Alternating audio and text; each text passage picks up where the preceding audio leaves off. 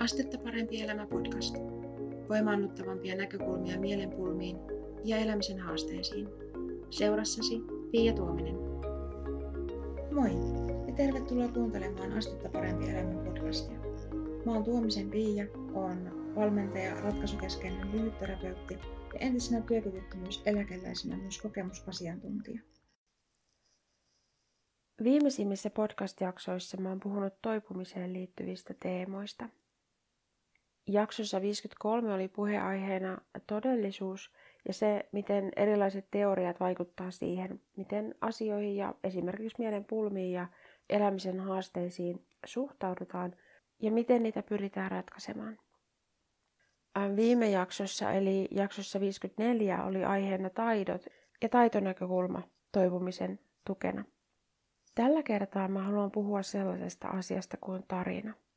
Ja tarinoiden vaikutus siihen, että miltä elämä tuntuu ja mitä me itsestämme ja elämästä ja hankaluuksista ja niin edelleen ajatellaan. Ihan ekana mä haluaisin kertoa sulle yhdestä mun lempilausahduksesta, joka oikeastaan on teemana kaikkien näiden viimeaikaisten jaksojen takana. Tämä saattaa olla sulle jo entuudestaan tuttu, jos oot pidemmän aikaa kuunnellut tätä podcastia tai lukenut blogia. Se mun lempilausahdus kuuluu näin. Aina on olemassa voimaannuttavampi näkökulma. Tähän ajattelutapaan perustuu tämäkin jakso. Me kuullaan elämämme aikana monenlaisia selityksiä siitä, että miksi me ollaan sellaisia kuin ollaan. On hyvä aika ajoin pysähtyä tarkistamaan, että millaista tarinaa sä kuljetat mukanasi, koska se vaikuttaa myös siihen, että miten sä elämän koet. Se tarina, mitä sä kerrot itsellesi, vaikuttaa siihen, että millaisia mahdollisuuksia ja vaihtoehtoja sä huomaat itselläsi olevan. Se vaikuttaa siihen, että miten sä suhtaudut omaan itseesi, miten sä suhtaudut muihin ihmisiin, mitä sä ajattelet elämästä, mitä sä ajattelet menneisyydestä ja millä mielin sä oot tulevaisuuden suhteen. Tätä tarinaa voi ajatella monella tavalla. Yhdellä tavalla tarina liittyy siihen, että mitä me kerrotaan itsellemme menneisyydestä, siitä mitä meille on elämämme aikana tapahtunut ja mikä siellä on tavallaan oleellista ja merkittävää. Tarina liittyy myös nykyhetkeen, siihen, että minkä takia meidän elämä tällä hetkellä on sellaista kuin se sitten onkin.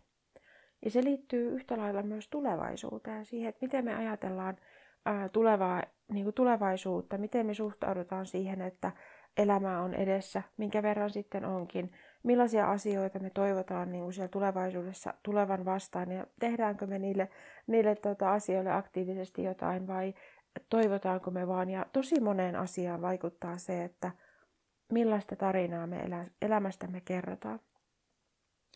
Mutta tarina liittyy myös siihen, että miten sä kuvailet itseäsi, koska niin kuin, äh, monet ihmiset ehkä ajattelee, että semmoinen identiteetti tai niin kuin luonteen piirteet ja muut, että ne on jotenkin sellainen niin kuin ikään kuin mm, pysyvä, paikallaan pysyvä staattinen asia.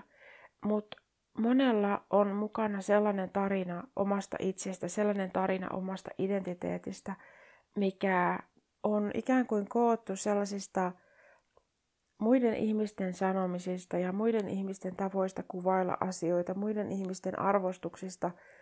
Tajuamattaan tavallaan on koostanut itselleen sellaisen, sellaisen tarinan, joka ei ole voimaannuttavin mahdollinen.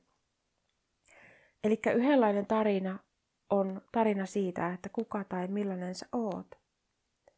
Ja mä haluaisin kysyä sulta nyt, että ootko sä miettinyt, kuka sä oot ja mistä sun elämässä on kyse? Vai ootko sä poiminut mukaan niin just joidenkin muiden ihmisten tapoja kuvata sua ja sun elämää? Joskus se on ihan ok, että kuvailee itseään niin kuin, niin kuin muut, on, muut on sua kuvaillut, mutta on hyvä tarkistaa, että mihin se heidän kuvailutapa perustuu.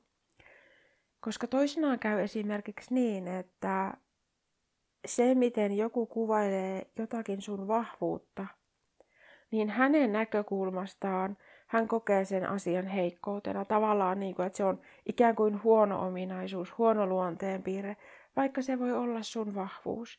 Ja silloin tapahtuu sellaisia harmillisia juttuja justiinsa, että ihmiset ei välttämättä havaitse sitä, he ei huomaa sitä, että kyseessä on heidän vahvuus.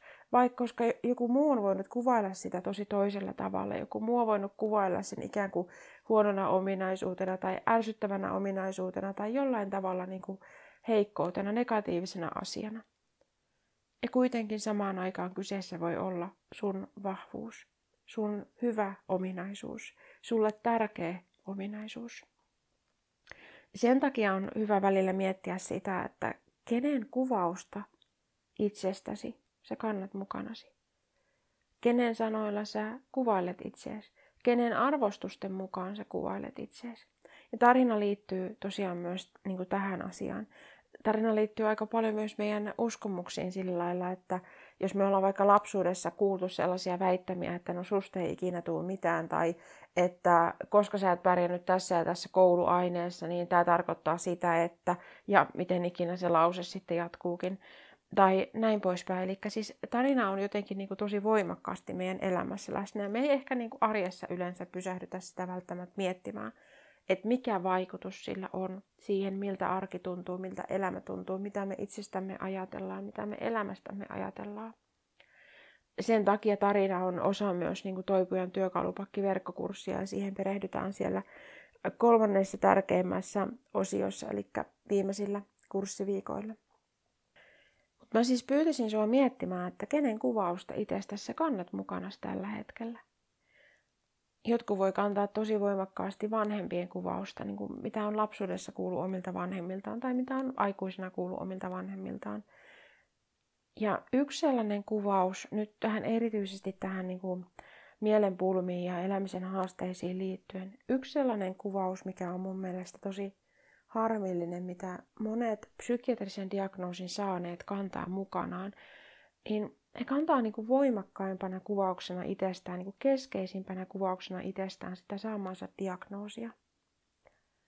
Ja tämä on mun mielestä harmillista ensinnäkin sen takia, että me ollaan aina enemmän kuin joku yhdenlainen tapa kuvailla meidän tilannetta. Me ollaan aina enemmän kuin joku yhdenlainen tapa, niin kuin yhdenlainen näkökulma katsoa meidän, meidän tota, elämää ja siitä, että mistä meidän elämässä tai jollakin hetkellä meidän pulmissa tai, tai missä tahansa, niin tavallaan, että me ollaan aina monipuolisempi asia kuin se joku yhdenlainen tapa kuvata meidän elämää ja meitä itseämme. Ja tämä kietoutuu yhteen sen identiteetin kanssa, joka on myös osa tarinaa. Se, että kuka ja millainen sä oot, miten sä kuvailet itseäsi, kuvailetko sä luonteenpiirteitä, sosiaalisia rooleja, diagnooseja vai mitä sä kuvailet, kun sä kerrot, että kuka ja millainen sä oot. Ja tämä on mulle omakohtaisestikin ollut merkittävä asia tajuta, että mä en ole yhdenlainen tapa kuvailla itseäni, vaan me ollaan aina niin kuin monipuolisempia kuin mitä me sanoilla kuvailemalla tavoitetaan. Nämä viimeisimmät kolme jaksoa, todellisuus, taidot ja tämä tarina-jakso, niin nämä oikeastaan myös muodostaa rungon, nämä asiat siis todellisuus, taidot ja tarina – ne muodostaa niin kuin rungon Toipujan työkalupakki verkkokurssille.